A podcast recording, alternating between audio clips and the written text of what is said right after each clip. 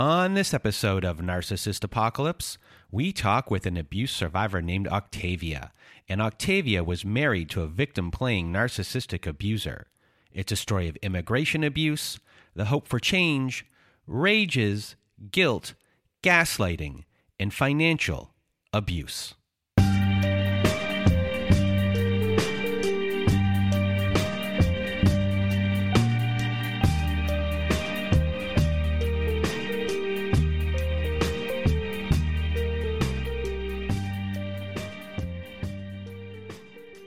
Welcome to Narcissist Apocalypse, everyone. I am Brandon Chadwick, and with me today we have Octavia. How are you?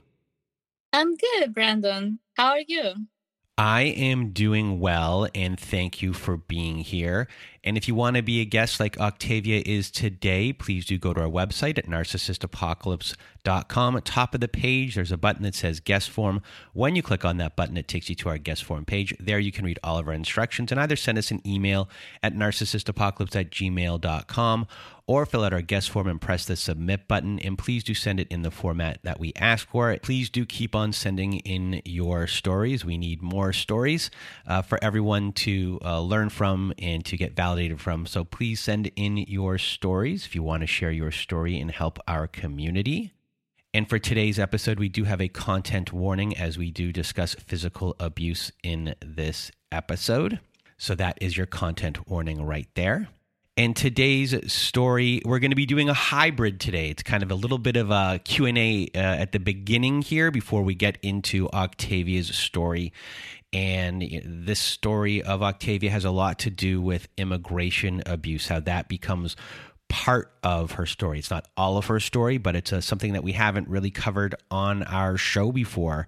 So I'm just going to get into a little bit about how dangerous it is for uh, new immigrants into uh, just a, a, new country and, and, being taken advantage of, and you know how vulnerable they can be. On top of you know the vulnerability for a lot of people that are in abusive relationships, there's just this added layer when it comes to being a new immigrant, and I'm about to get into a lot of that information before we get to talking to Octavia and hearing her story today.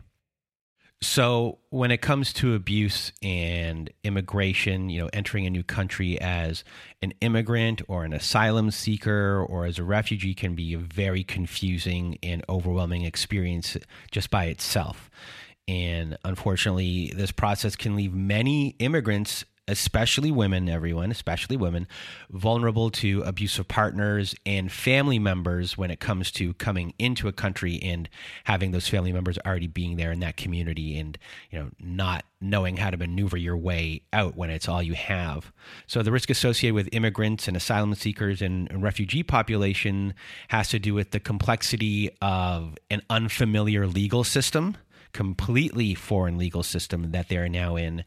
And then the potential conflict between cultural backgrounds and new surroundings can really make, you know, these refugees, asylum seekers, and immigrants, you know, suffer from abuse that they feel they can't leave, that they're in these abusive relationships. They don't know if they can disclose things to law enforcement or, or anyone. They don't know how the system works at all. This is tricky enough for someone who lives here to know how to deal with the, the system. But when you're coming from another country and, and really have no idea how anything works, it is a, a big, big, big, big problem for them. And that leaves them especially uh, vulnerable to abusive people in abusive situations. So when I was thinking about the abuser in these situations when it comes to the abuser and a narcissistic abuser many many of them will look at someone who is an immigrant as less than. And yes it is true that somebody who is a new immigrant to a country is more vulnerable. It doesn't mean that they are less of a person for being a new immigrant or for being an asylum seeker or a refugee. But for a narcissistic abuser, they will see it as this person is less than them and they will immediately see themselves as just being above them. And it gives them this kind of mental leverage, you know, for them to feel or see themselves as being more powerful. And narcissistic abuse is under the umbrella of course, of control. And for an abuser, right off the bat, they can see so many different leverage points on gaining control and gaining power by, by getting into a relationship with someone who is a new immigrant. But also, if you have an abusive family that is kind of already here and you're all new immigrants, but they might have been here a little bit before you, you could have come with them. You know, again, you're in a place that you don't know and this can happen within the family system as well in, in, new immigrant families or asylum seekers or refugees because you don't know how the system works here and you don't know who you can go to and you're also now in these smaller communities and you don't know who to trust at all so, what are the different types of abuse immigrant survivors may suffer? And there can be abuse of legal systems. And as I said before, there's this cultural background abuse. Like a person's culture can be a source of comfort when you're coming to a new country because it's a big, big, big transition. But when it comes to an abusive relationship or abusive family that you might be with, they might be able to really use this whole entire system to isolate you and freeze you out from everyone and, and further abuse you. So, here are some ways that abusers may try to keep power and control over immigrant uh, victims, the ones that are undocumented. You know, they might stop someone from learning English. They might refuse to let the victims speak with friends or family from uh, their home country to tell them what is actually going on.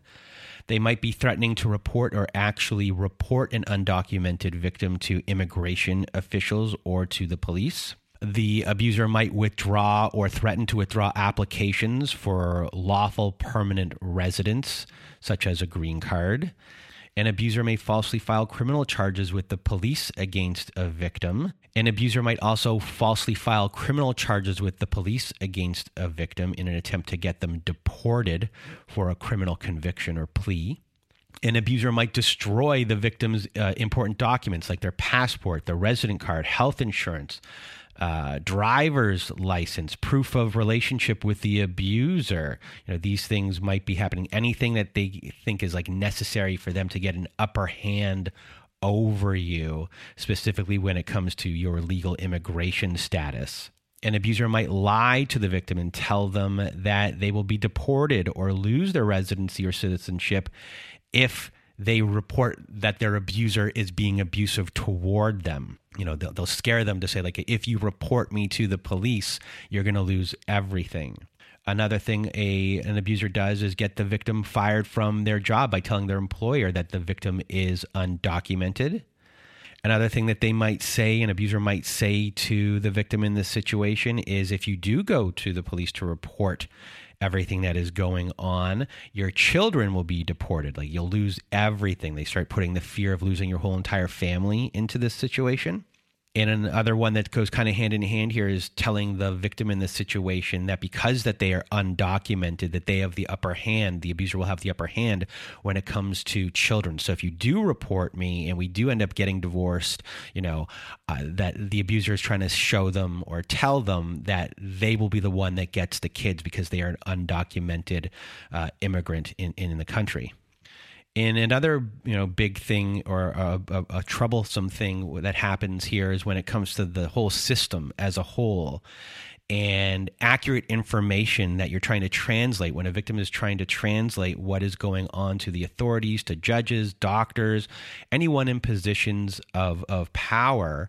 You know, if you're trying to translate your story and you're a new immigrant, you're you're not the greatest with your language. It's very difficult to have your story translated properly of what you want uh, these people in power to understand. So the system as a whole becomes an abusive structure because it's not set up for you if there isn't an, like an independent uh, interpreter around you know you're, you're, in the hopes in the future that you do go to a place that there are independent interpreters around. So, you know if you do call the domestic violence hotline in the united states i know that they do have people there that do speak other languages for, for you to talk to. So the system is getting better but it is not perfect.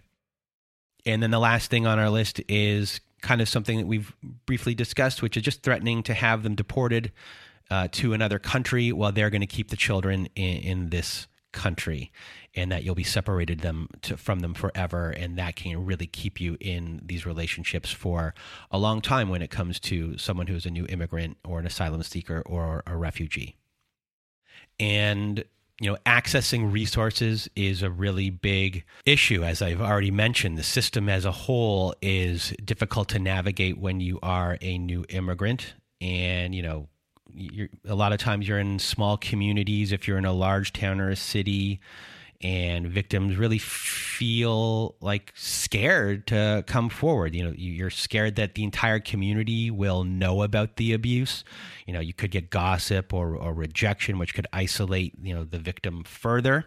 And then sometimes the people that you're dealing with within the system aren't the best people. And some service providers could be biased against immigrants, asylum seekers, or refugees, while others just don't have the knowledge or resources to help.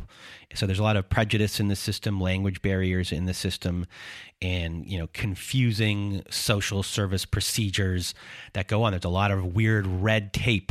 You know, for someone who's just an abuse survivor that isn't a new immigrant, there's a lot of red tape, a lot of different procedures of stuff that's discouraging and you know throw on top that you're a new immigrant you might not know the language that well or how the system works. It's just very discour- discouraging for someone who's a new immigrant that that's in this position that's seeking support and doing their best to try and find it but it, it can be very uh, difficult and, and it is, it's scary. So now with all of that kind of being said right there and kind of giving you a little bit of a primer of what it is like to be a uh, new immigrant and when it comes to abuse and the things that can be held over your head. We're going to get back now to Octavia because there's a lot of stuff that I've just mentioned that is um, part of Octavia's story. And I just really want to thank Octavia for being here with us today. And now I'm just going to get out of my way in your way. Octavia, the floor is now yours. Hi, I am from Colombia. I uh, have one sister, and we were born and raised in Colombia in a happy family. Um, I never experienced any kind of abuse or addictions in my family, so it was a pretty pretty happy childhood, I would say. So I was always very determined, I would say. I was the kind of person that if I wanted something, I would work hard for it and I will get it. And I live and I grew up with my parents being together and going through very difficult situations, and they stayed together. So I guess I grew up with that mentality of marriage is for life, no matter what. And that's how it was so hard for me to just give up in my marriage. I wanted to keep going and I wanted to try hard to make it work. And I was always very happy and I was very familiar. I love my family, they are a big part of my life.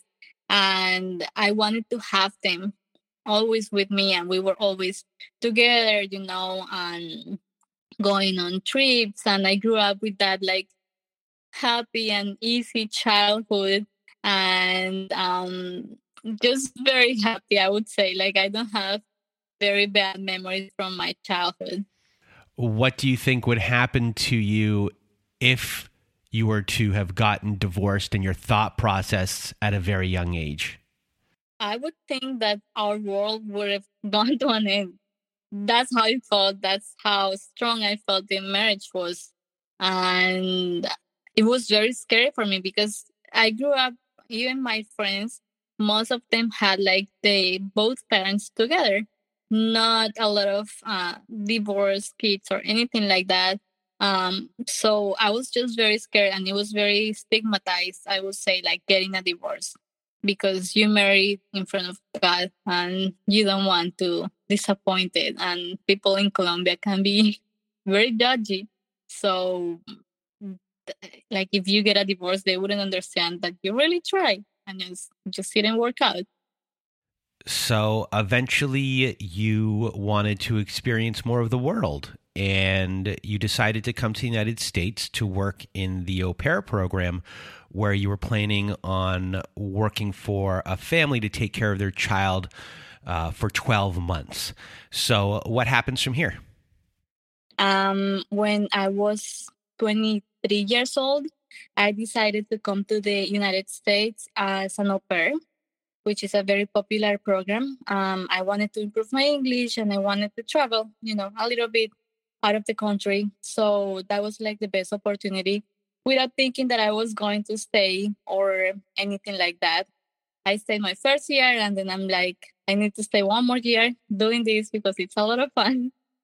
So um, I met my ex. It was, I was doing dating apps on and off all the time. I was dating with guys, but I know I knew I wasn't going to stay in the country, so it wasn't anything serious. But then one day I was with some friends at um parade and he was there. He was very, very handsome, and all of my friends were looking at him because he kept looking at us, but we weren't sure who he was looking at. So after a while, I decided to just wave hi to him. And when I did that, he just waved right back at me. So he ended up coming to us. He introduced himself. And it was like, wow, magic. Like love at first sight. That's how I felt that moment. We ended up going um, on a barbecue with my friends and some of his friends. He was um volunteer firefighter. So he was there with them. Um, after that, he asked for my number and we kind of like hit it off from the beginning. We started dating right away. It was very intense, I would say. Um, now that I compared with some other relationships that I had, I could say that like from the first moment I was feeling all of like I was having all of these feelings all at once. And for me, it was like, this is the magic that I wanted to feel. So since we started dating, he was treating me like I was the best thing he ever had.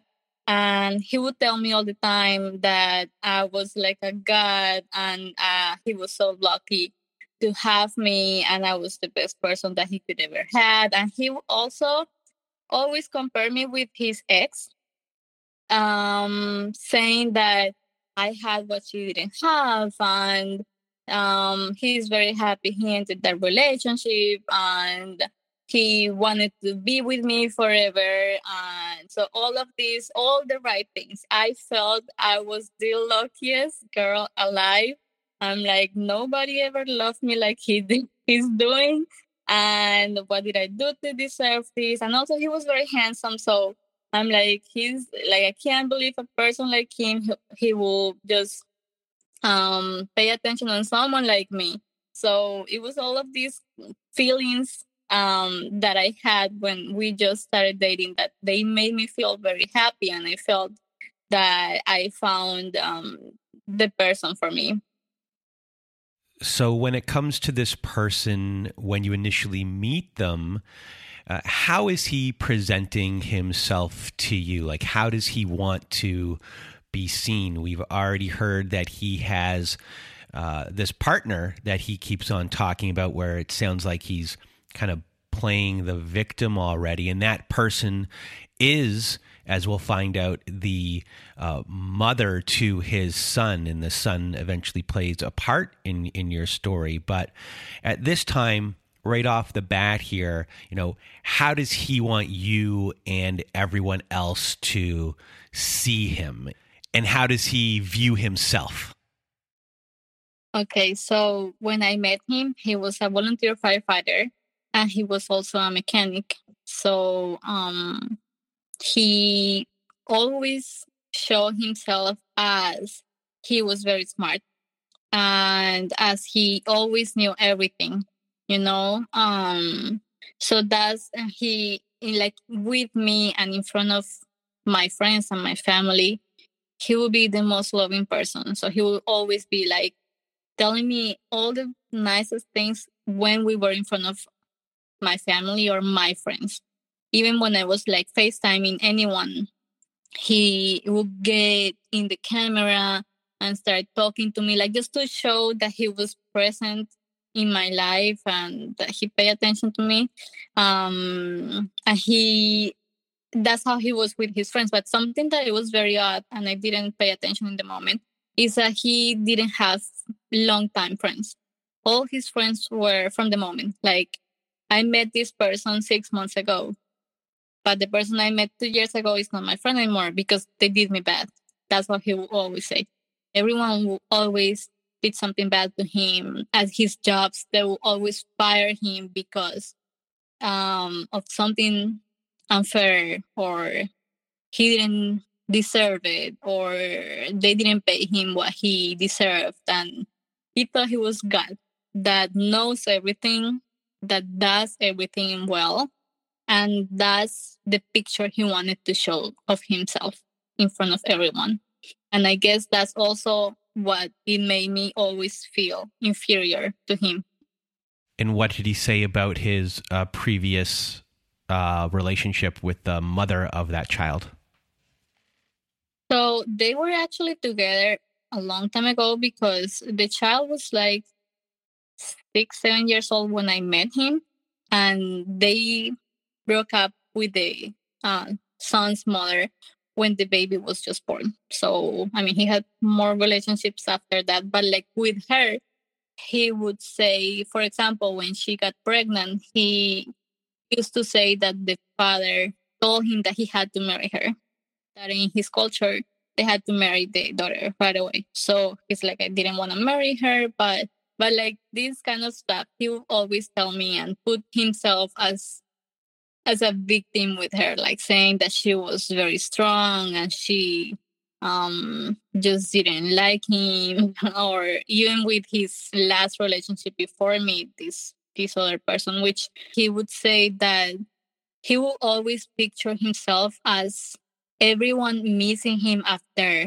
they leave him. So with this ex girlfriend, he would tell me that even after they broke up, he said one story that one time he saw her like driving and she had like a flat tire or something. And that she called him after saying, Oh, I miss you because I know you would have come and fixed my flat tire. Stuff like that, just to make it look like he's so good that everyone wants to be with him. Yeah. So eventually the abuse begins. So walk us through what happens here. I think um, I recall the first big fight. It was after a month of dating. Um, we were, he was driving a, a motorcycle. He picked me up. I am not very comfortable with motorcycles, but he was going very fast. Please just stop or slow down um, when we got to his friend's house, I was very upset and I said, like, I don't want to ride a bike ever again with you. And he was so upset that he threw the helmet through the floor. And I never experienced something like that ever before in my life. So I got very scared. I went inside to his friend's house.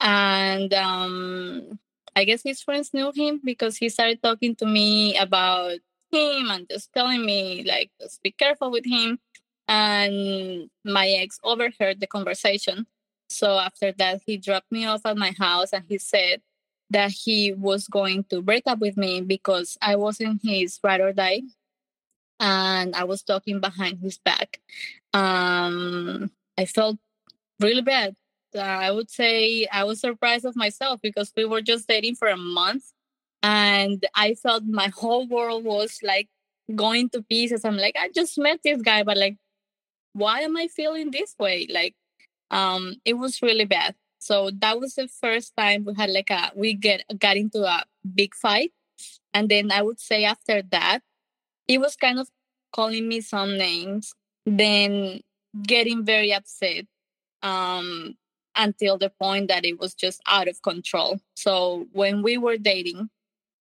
it was just like little things here and there, some fights here and there, and then he would apologize, and then we'll continue. And until one point, I discovered that he was an alcoholic. So I didn't know. We will hang out with friends and go out to bars as you know usual. And I guess I never realized he was drinking more or he would never stop drinking, for example. So one day he had a DWI. He called me in the middle of the night and he said that they caught him um, like completely blacked out from like he was driving a tow truck at the moment and he had a bottle of beer in the middle of his legs. So um, I had to pick him up from the police station and that's when I discovered that there was a problem um, with him. I didn't know what to do, and I wanted to be a good girlfriend and support him. So I decided to stay with him and just help him. I thought very naive of me that with my love, I would just make everything better.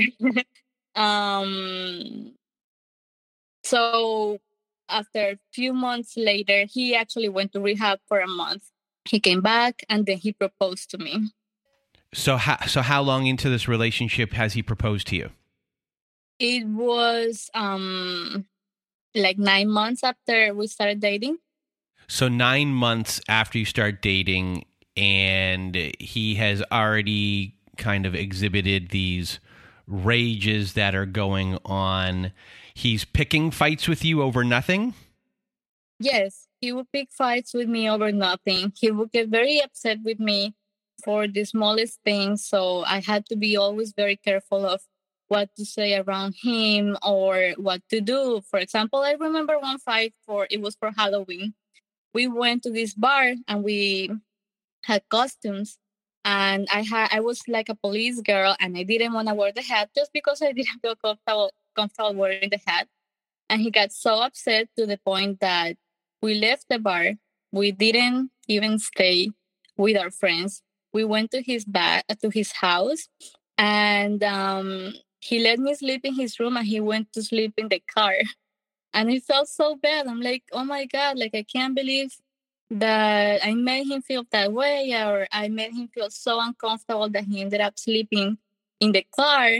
But I think it was kind of like a control thing. Now that I see it, in the moment I just felt really bad. I'm like, I'm not gonna do that again. I'm just gonna do what he says. So that's how it started. Like little by little, these little things, I'm like, I, I was just feeling bad for him. And because of the drinking, I wasn't sure when he was drunk and when he wasn't. So I always blame the the alcohol. I thought it was just the alcohol and the person behind the alcohol, it was just a great man. And are you blaming yourself for things? Because uh, it sounds like he's using guilt a lot when it comes to, you know, making you feel a specific way. You know, it, are, are are you feeling like things are are your fault besides the alcohol? Yes, definitely. In the moment, um, I guess it was kind of at the beginning. I wasn't sure it was my fault, so when things were like because sometimes he will fight over very stupid or random things. So when something was like that, I'm like, no, he is the alcohol. But when it was something, for example, like this, like not wearing the hat for Halloween, I'm like, I could have just wore the hat. Like, um, so I would blame myself. Uh, there was definitely a lot of guilt, and then getting into the relationship and getting married to him it got to the point that he he got me you know um i thought i had control over my feelings and i thought i had control over um what i thought about me as a person. I thought everything he said about me it was true. So eventually you do get married as you stated 9 months in. So what happens from there? So and I would just like to mention about the wedding day because I always dreamed about getting married. So it was very important to me. My parents from Colombia, my sister, they came. And um, I asked for two things. I am I was like, let's do it as how you want. He's a country boy, so like with the boots, with the hat, let's do it your way. Um, but I asked, I want you to write the house. And also, I want you to be sober. I don't want you to drink that day, please.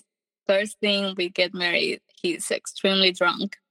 Um, he smoked a lot of weed, so he could barely stand up um, by himself. And also, he said beautiful words, but then later on the in the relationship, he confessed to me that he didn't write the vows, and it felt like betrayed. You know, um, I'm like, I just asked you for two things, and I had even the book with like his vows, her vows, and his vows are like empty. And that's how I felt my my marriage started, like as a lie, you know, with that, um, with him. So after the wedding, um, we moved into an apartment together. We had fights here and there because also he picked up the alcohol very heavily. So every couple weeks he would decide to stop drinking, but doing it by himself. Then he would do it. Then he would like start doing it again. So it was like on and off. Plus, our relationship was going downhill. We were fighting a lot. At the moment, I didn't have a car. I didn't have a cell phone. I didn't have a stable job. So I was basically depending on him. Did you have to quit your job as an au pair once you married him? Uh, yes. So I didn't have to quit my job, uh, although we moved kind of far. So I ended up just changing jobs. And I had a part time job, but it was like just two days a week. And the rest of the days I was at home. The thing is that he would drink very heavily. Sometimes he wouldn't come home. Uh, he wouldn't uh, answer my my texts or my calls and I didn't have a car. And if he would get upset with me, he wouldn't let me use the car. So I was like, I felt like in jail being in the house. I couldn't go anywhere. I couldn't talk to anyone because I didn't want anyone to know the reality of this man that I love. You know, I wanted everyone to think that he was this wonderful person that I tried to show because I was scared that they would judge me um, for picking a man like that. So things are going downhill pretty quickly right here. And eventually, his son becomes a weapon of his abuse. And the child went from being with you once every 15 days to all of a sudden being there every weekend. And you're being told that it's because the child's mother is you know being neglectful or just doesn't want the child all the time which isn't the truth but will eventually get there. So let's just get back to how is the child of the abuser being used to further the abuse of you but also of him? With his son I always considered he was a good dad, but when I think about it and the way he was treating him and treating me, he always made it look like his son and I had to compete for his love. He couldn't love the both of us at the same time, the same way. So he either, uh, like, we both have to be good to be loved by him. So if his son one day did something wrong or got him upset, then he would love me more and show me more love. And he would do the same thing to me. So from there, after almost a year in this kind of situation, we ended up having a big fight. Um, at this point, he was already calling me names, yelling at me, treating me like I was nothing, like I didn't deserve to be with a person like him. So um, we had a big fight. He pushed me. I wanted to talk things and just go through our problems. And he just pushed me and he left the house. So, I mean, he never pushed me before. Nobody ever pushed me. So I was in shock. I called a friend. I, I ended up leaving I stayed with friends for about a month, but then I ended up coming back to the house. Then I stayed for like two weeks and I'm like, you need to stop drinking. The drinking is really bad for you and we can work it out if you're drinking. So he's he started drinking again. I ended up leaving the house this time for good because I found um room, but he stayed with my car. It was my car, but he couldn't drive because of the DWI. His license was suspended. But he said since he fixed my car all the time, then it was his car. So he didn't let me keep it. And the first thing he did was driving drunk. And the police called him because he hit another car and he just left the scene. And I remember I called him and I'm like, I just need the license plates. Just keep the car if you want. I just need the license plate. So this was, I think, one of the um, rock bottom for him. Uh, he was super drunk. He was telling me, somebody's pranking you. This is not the police calling you about the car.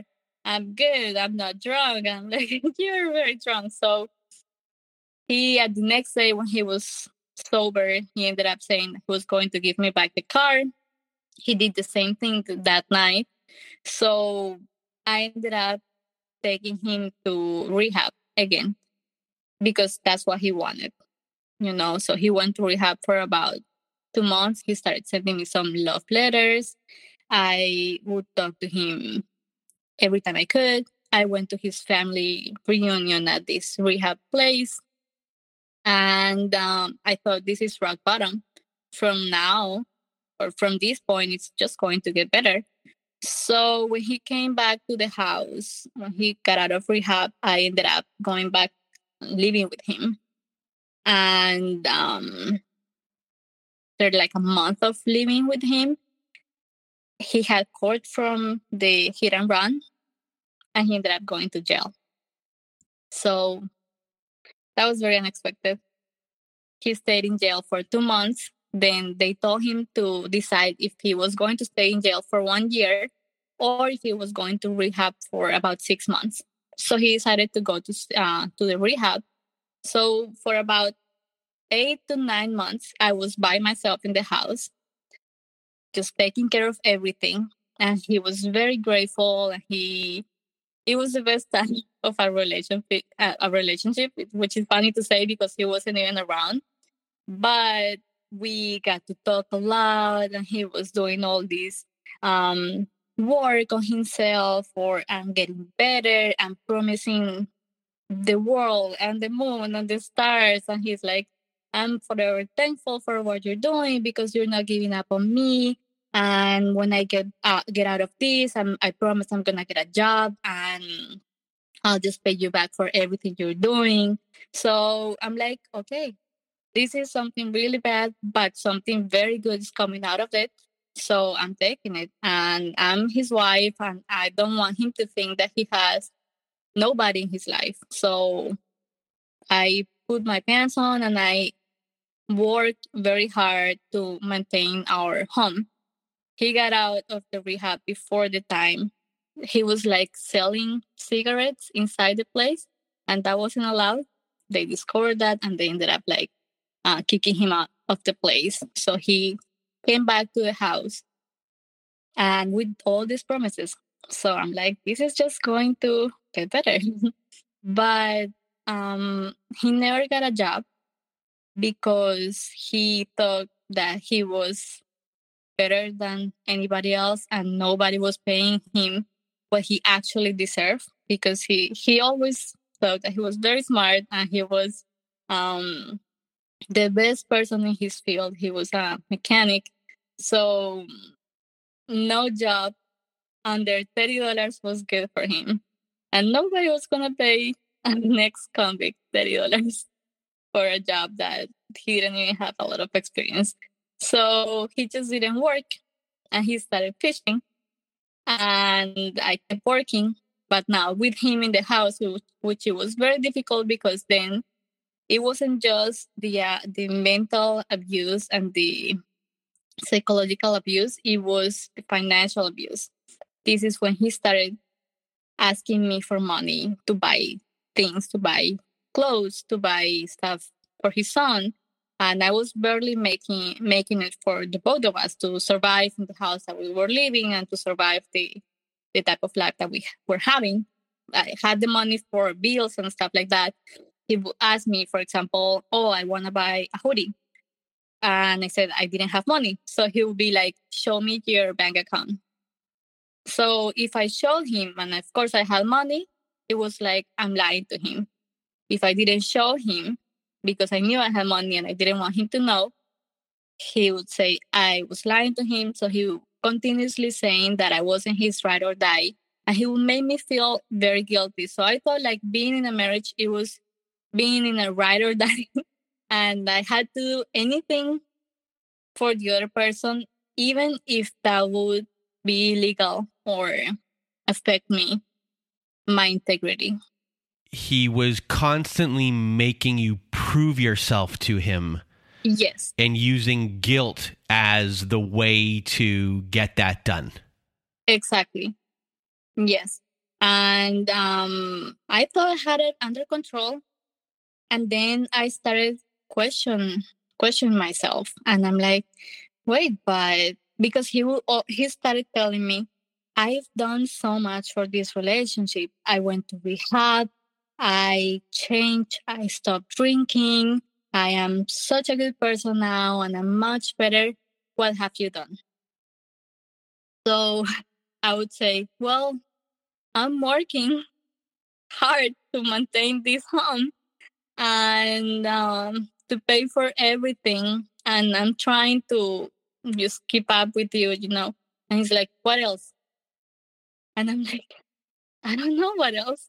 So that's how it started. I'm like, oh my goodness, yes, he's he's doing so much and I'm doing nothing, you know? And I that's when I guess I lost completely control of myself as a person. And I started to become very depressed and anxious. I started to have panic attacks every time we had like a big fight, every time he would call me names. And this was like the darkest times of our relationship. Like since he got out of rehab and until the moment that I decided to to leave because those months he the abuse it was daily. Before it was once a couple days or once a week or you know this time it was every single day that he was just calling me names calling me that i wasn't worth it calling me that i was nobody calling me that i wouldn't make it in this world without him. And i'm like well yeah maybe he's right. Maybe i do need him in my life to survive he wasn't working so that was really hard. And then he started fishing and he would go on these fishing trips for two three days. He would go fishing in the middle of the night. I felt like i was by myself. I didn't have a husband. I didn't have a person to rely on because he was never there for me. And then we lived in a, an apartment and very close to the apartment there was like a storage unit where he just spent a lot of time there and he would spend nights there. And at this moment, I'm like, maybe he was cheating on me. But I was so fed up with everything else that I didn't even have like time to think that something else was happening. He would smoke a lot of weed. He so that was the other thing. He wasn't drinking anymore, but he wasn't. He was smoking a lot of weed, and I was like, "Well, you're not actually sober." because when you're an addict, you need to stop all your addictions. So you're kind of like cheating. And he was like, No, how can you say that? The the weed is for my anxiety and I need it to keep me good. But if he smoked a lot of weed, it was the same as when he was drunk. But he if he didn't smoke weed, he was super cranky and he started to lo- to lose a lot of weight. He would blame me for that because I was working from like 7 a.m. to 6 37 p.m. So I would cook like meal prep for the week for the two of us. He didn't eat that. Then I'm like, maybe if I leave it in the container for the day, maybe he'll eat it. Is he just have to um, heat it up? And he wouldn't eat it. And then he, I remember he would show me his belt and he had like made by himself some extra holes. And he would be like look how thin i am. You're not even taking care of me. Like what kind of wife you are? And i'm like oh my god yes i'm so terrible. But i had the food there. He just had to eat it. And i was working all day. I couldn't i couldn't do more than what i was already doing so fast forward to the end because this was for a couple months it got to the point that he would get very upset with me for every little thing I would say. Um, he wouldn't even let me cry. Um, and I would say this was like the lowest point for me. Um, I was completely by, by myself. I was feeling that I lost my marriage. I felt that I th- there was no way out of this situation, and I couldn't even cry. So I remember I used to cry in the bathroom while I would take a shower. It was the only space that I had for myself. And one day, my parents called me and they say, We're very worried about you because your ex called us saying that you are so depressed. He doesn't know why, that he hears you crying in the bathroom and he doesn't know how to help you. And I'm like, what? So, of course, he's telling this side of the story, making him look like a good husband and he's trying to help his wife. But he was the one who wouldn't even let me cry in front of him. So that's what I had to do. And my dad ended up coming from Colombia to stay with me for about two weeks just to cheer me up and i needed that that energy and i needed my dad. Did you tell him what was actually going on?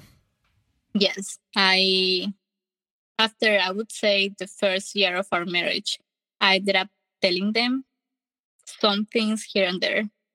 I would tell them about the alcohol but i wouldn't say about the whole abuse part i felt very ashamed of it i didn't want anyone to know the way he was treating me. So now that I'm out of the relationship, when I talk to them about that, I would tell them the whole story, and they're like, "You just told us this part." I would skip the the abuse. I would skip the the bad words or the name calling, and just get to the point where we were just fighting. So they kind of they didn't understand very well what was going on um, but at that point, my dad, I just told him absolutely everything. And even though he didn't speak English, he understood the face and, you know, the expressions and his tone. He knew the way he was treating me.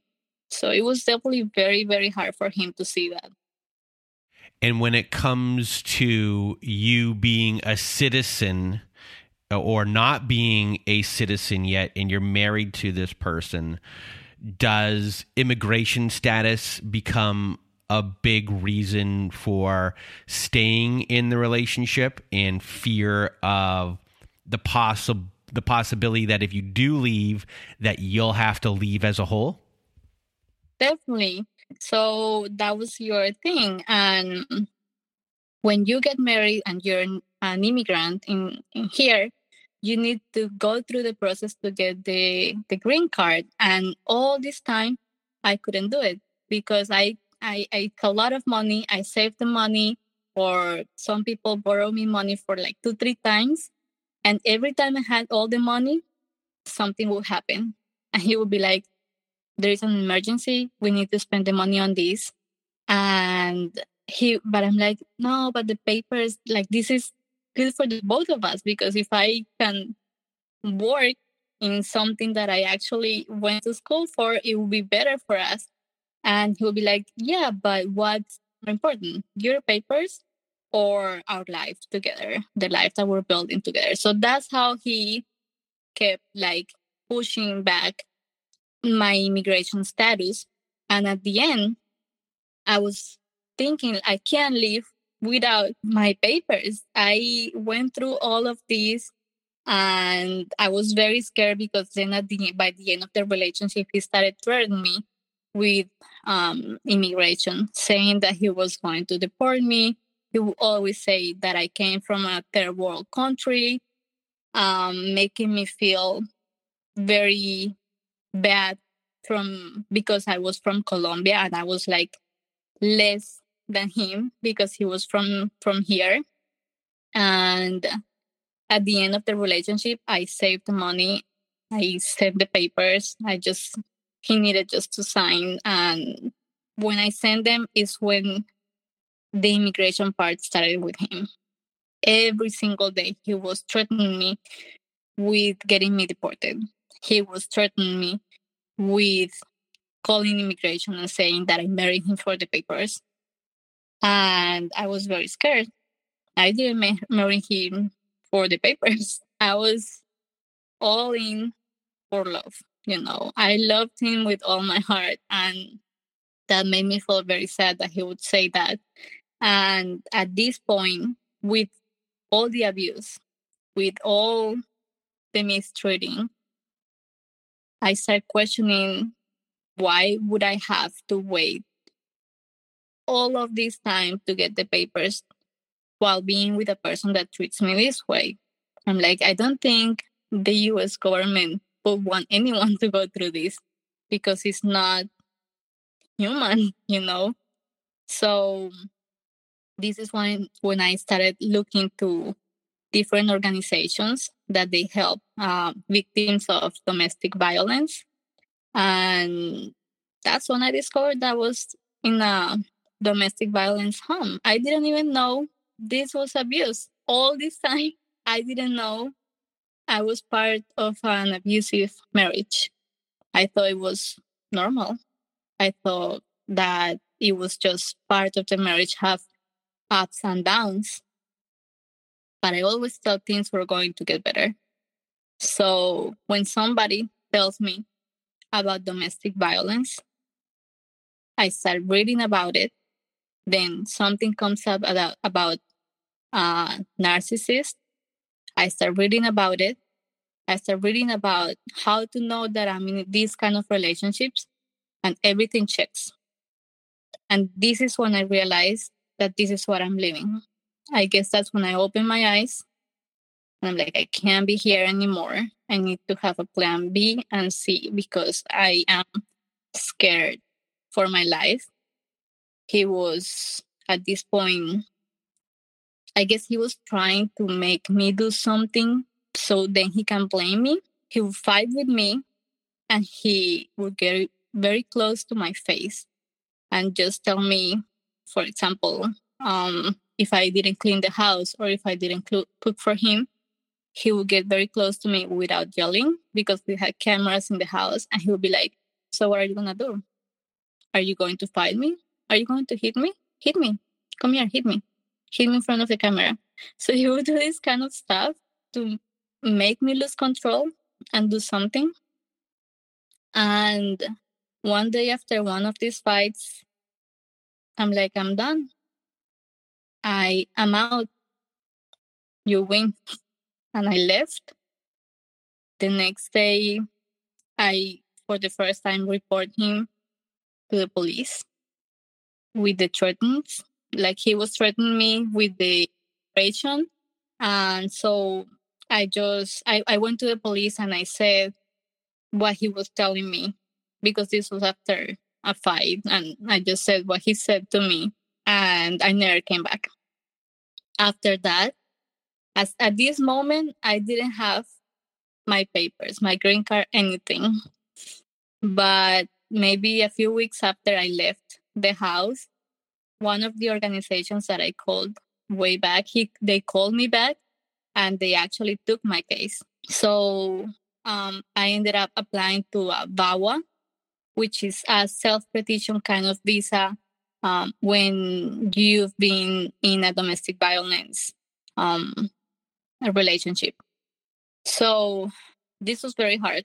When you apply for this visa, you have to prove, and that's what they say, the exact words that it says when you look at it. It says that you have to be um, victim of uh, extreme cruelty So that was my whole thing at this point. How do I know that I am a victim of extreme cruelty? I think it's such a big word, you know. Um, but this organization took my case. They were very good to me. They were very gentle and they helped me a lot because I was, you know, very bad at this moment. I was going through this by myself.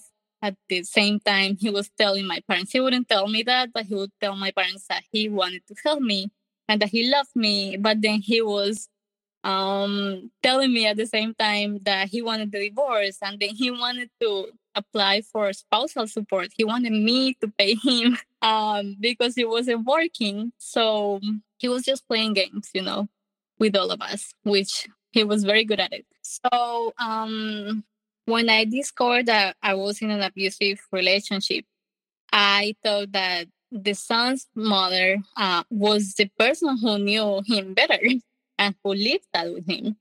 So I talked to her.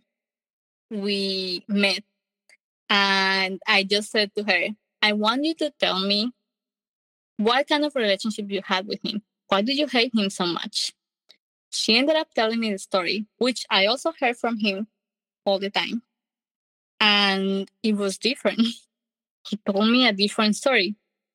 And I'm like mind blowing. Like how how this happened? How did why did he tell me all these lies? So for example, I realized or she told me that when we just got married, he went back to court and said that he wanted weekends. He would tell me that she just wanted to live her life and he would just send the kid to our house. So these type of lies that they were happening, I just had no idea.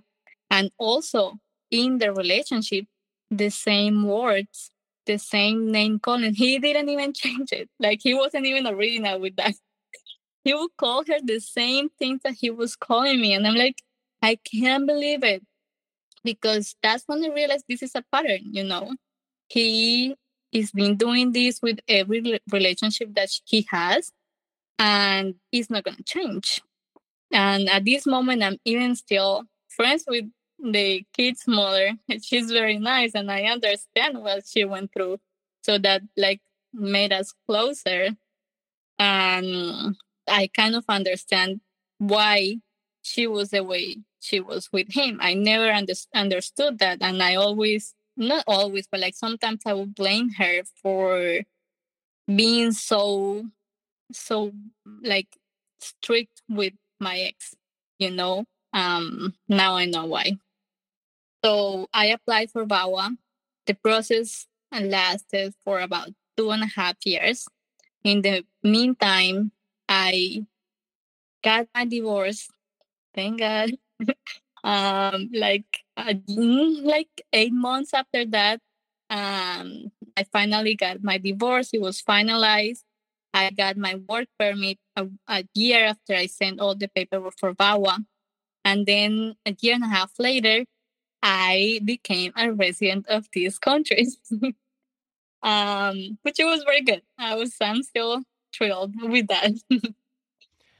and when it came to the divorce and how he was dealing with that, did he try to hoover you back during the process?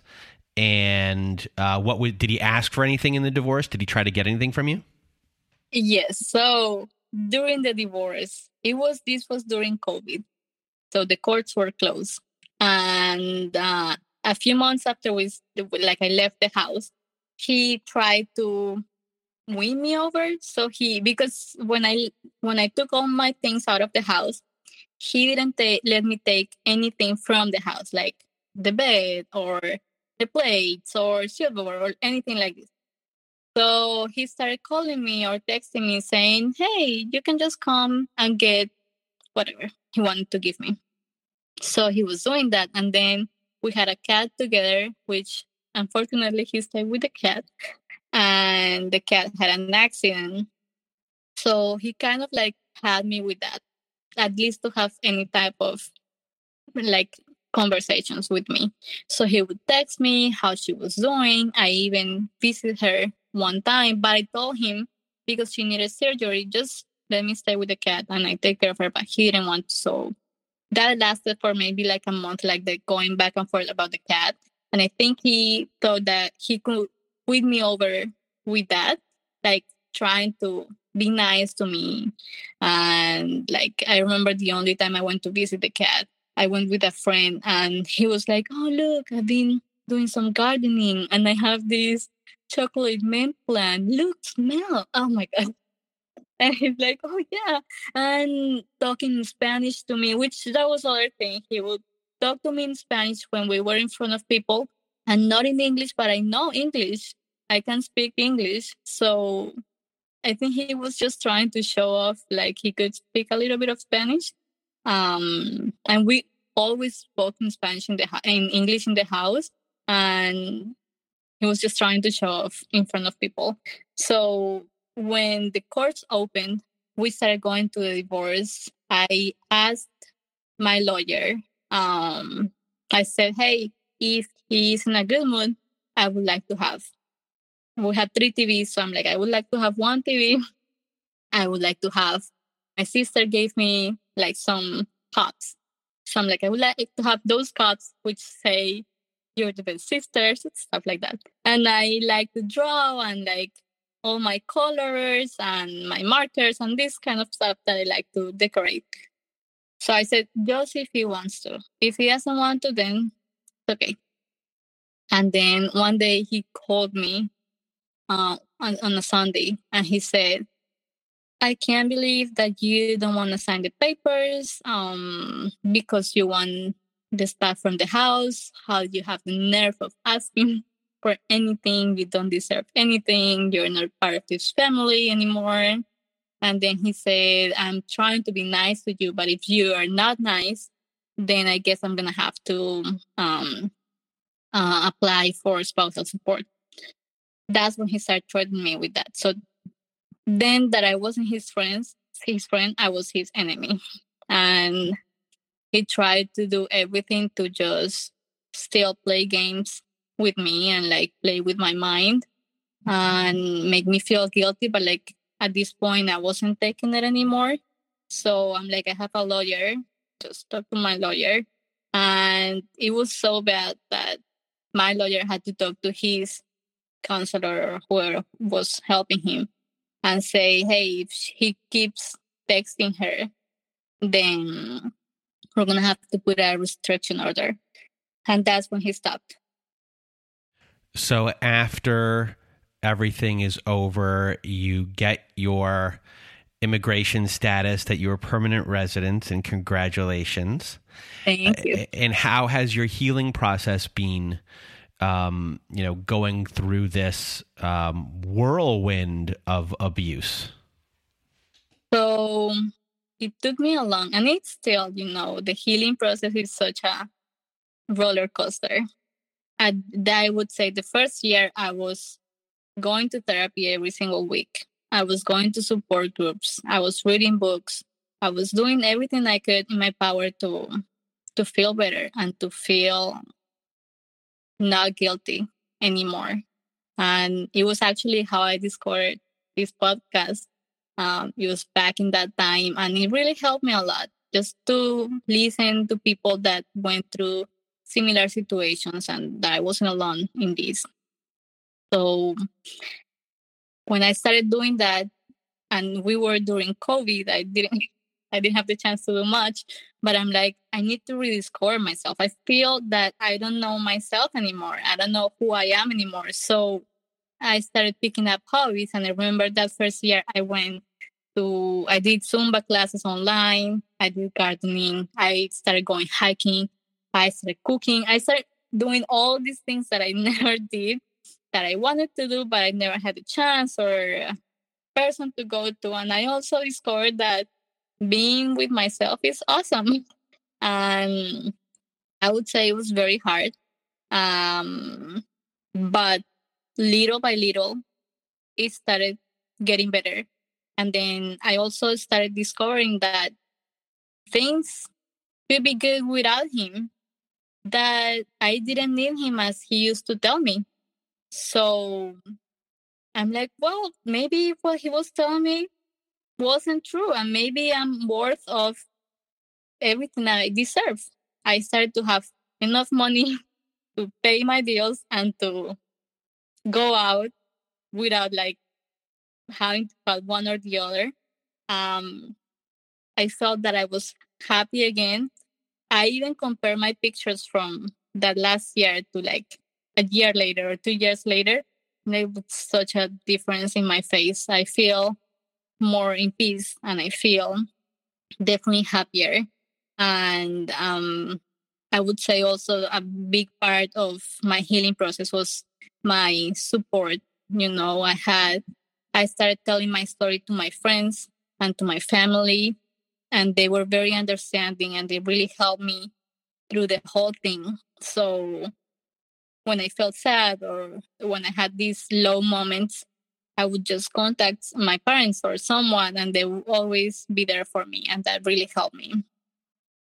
And if you had any words of wisdom for everyone listening, what would they be?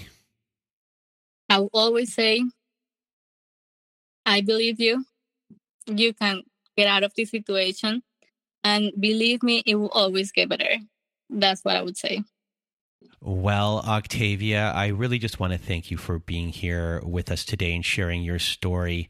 We've never had an immigration abuse story before on the show. So just a big thank you for highlighting so many of the different points and how an abuser can can really uh, take advantage and further take advantage of someone who is vulnerable like a, a new immigrant to the country and you know a lot of what was keeping you in this relationship was this person who was always playing the victim and making you feel guilty for everything and, and keeping you in this relationship a little bit longer.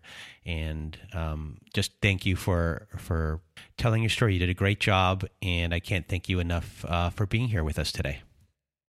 Thank you so much, Brandon. I really appreciate this, and um, thank you for all you're doing. You help a lot of people. Well, thank you, Octavia, for being our guest here again today. And if you want to be a guest like Octavia was today and you want to be on our Survivor Story episodes, please do go to our website at narcissistapocalypse.com. There's a button at the top of the page that says guest form. When you click on that button, it takes you to our guest form page. There you can read all of our instructions and either send us an email at narcissistapocalypse at gmail.com or fill out the guest form and press the submit button. And please do send it in the format that we ask for. And if you are someone that needs support, we here at Narcissist Apocalypse have a support group. So at narcissistapocalypse.com, top of the page, there's a button that says support group. When you click on that button, it takes you to our very own safe social network. Inside, you'll see that we have Zoom meetings every Wednesday night, Thursday afternoons, and Saturday nights. We also have forum boards for you to post on to get the validation that you need from survivors just like you. And it is a wonderful group of people on there, and you can share your experiences with all of them and make friends too. So if you need support, join our support group today. And if you need even more support, please do visit our friends at domesticshelters.org. At domesticshelters.org, they have articles and resources to help you make sense of what you're dealing with. They have every phone number and email address and web address for shelters and agencies, no matter how big or small the town you're in. Domesticshelters.org has it there. It is a wonderful free resource and organization. So if you need extra support, please do visit domesticshelters.org. And we have another friend of the show called Shelter Movers, and Shelter Movers can be found at sheltermovers.com. And Shelter Movers helps the survivors of Coercive control transition to a better and safer life. It is a volunteer organization, a donor supported charitable organization as well. It is currently only in Canada, but they're looking to expand in the United States. And what they do is they help coordinate moves for people who are getting out of coercive control. They help you to safety, get all of your things out of your home into storage, all of your belongings into storage. And they can do this for your pets and livestock too. It is a wonderful organization. So if you need help from them or just want to donate to them, please go to sheltermovers.com. And that is it for today's episode, today's survivor story. So for myself and Octavia, we hope you have a good night.